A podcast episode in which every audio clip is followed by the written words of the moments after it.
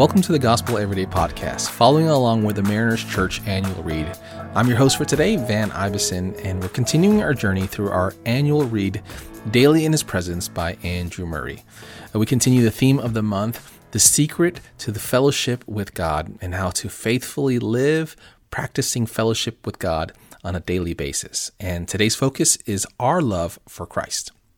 Our text today is found in 1 Peter 1, verse 8, and it reads, Though you have not seen him, you love him. Even though you do not see him now, you believe in him and are filled with an inexpressible and glorious joy.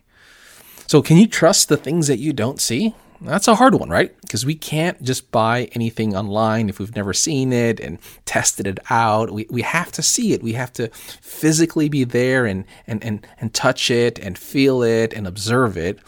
But if you think about it, our lives depend on things that we can't see. Things like gravity or the air that we breathe. We can't see it, but we depend on it every single day. And here's what we think we think that our joy is dependent on the things that we see, right? So, so we say things like, I'll believe it when I see it.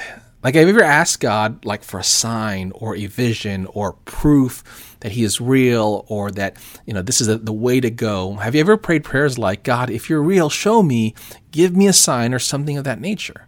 See, we live in a culture that says seeing is believing. This means people need evidence or proof of existence of something to in order for it to be true. Like in a court system, evidence produced can convict a person of an alleged crime, and the lack of evidence that can't be produced can cause a case to be dismissed. See, evidence gives eyes to see the truth of something which leads us to believe. But what we need to understand that is the exact opposite of what the Bible says is faith. Peter has seen Jesus and has been discipled by him in person. Peter knew and loved Christ as a man and God in the flesh based on three years of personal face to face experience. And after, see, after seeing Jesus dead, Peter saw him alive again.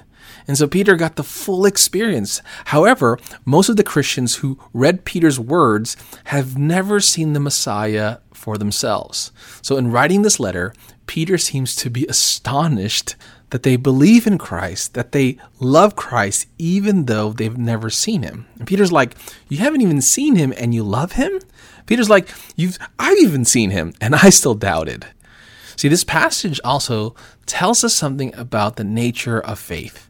Saving faith is described here not as having seen him or not as seeing him now.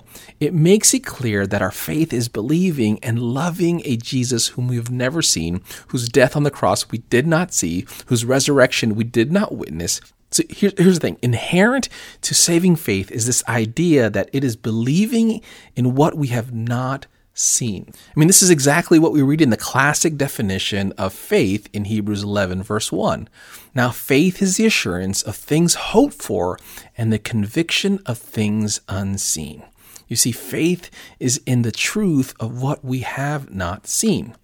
And Jesus makes this clear to Thomas at the end of John chapter 20. After his resurrection, when he appeared to his disciples in this glorious moment, Thomas had heard from some of the disciples that Jesus was alive again, but said, Unless I see in his hands the imprint of the nails, I will not believe. And of course, what we know in the story, Jesus appears to the disciples and appears to Thomas and invites him to believe. And that is the moment where Thomas cries out this famous line, My Lord and my God. But Jesus said in verse 29, Because you have seen me, you believe, Thomas. And he says, Blessed are those who did not see and yet believe. Because here's the thing you, you and I, our joy and our happiness is wrapped up on things that we can see. Like, for example, uh, when my kids were little, well, I guess I should say when my kids were littler, because they're still little, during one Christmas, my youngest would get jealous over her older brother because uh, she would compare the amount and the size of the wrapped gifts under the Christmas tree and conclude that her older brother got better gifts and therefore concluded somehow in her mind that uh, that we love our, the older brother more. Mom and dad give better gifts to the older brother and not to her, and so therefore the favorite of the family is her older brother. But what she couldn't see was that the gift that was hidden behind wrapping paper would actually make her day. But because she couldn't see it then, because it was kind of hidden, it made her unhappy, it made her jealous, it made her bitter. And so instead of wrapping her presents right away, she had to listen to mom and dad give her a lecture about being grateful. So here's the point of the story. Her joy, my daughter's joy, was tethered to what she could see and observe, or rather, what she didn't see. In her conclusion, she became unhappy and ungrateful. And we too can allow the negative circumstances that we could see and the absence of the things that we can't see dictate our joy. And so we're always on shaky ground. One minute we can be happy, and another minute we can be sad. If we allow the things around us and the things that we can't see dictate our joy and happiness. You see, we should adopt the same faith as the believers did that Peter was writing to. See, they adopted this concept not like the culture did. The culture adopts a concept of seeing is believing. They adopted, rather, believing is seeing. We see through the eyes of faith because our faith is not on what we necessarily see or don't see. See, it's not on the what, but on the who. Who? The God who is faithful, the promise keeping God who loves you and will never leave you nor forsake you, who is for you, the God that is revealed to us, who we can see in Scripture. I love Charles Spurgeon's quote. He says this God is too good to be unkind, and he is too wise to be mistaken. And when we cannot trace his hand, we can trust his heart. That's a good word. When we cannot trace his hand, we can trust his heart. So may our joy not be swayed by the things that we can't see, but anchored in the faithful, unwavering God who is for us.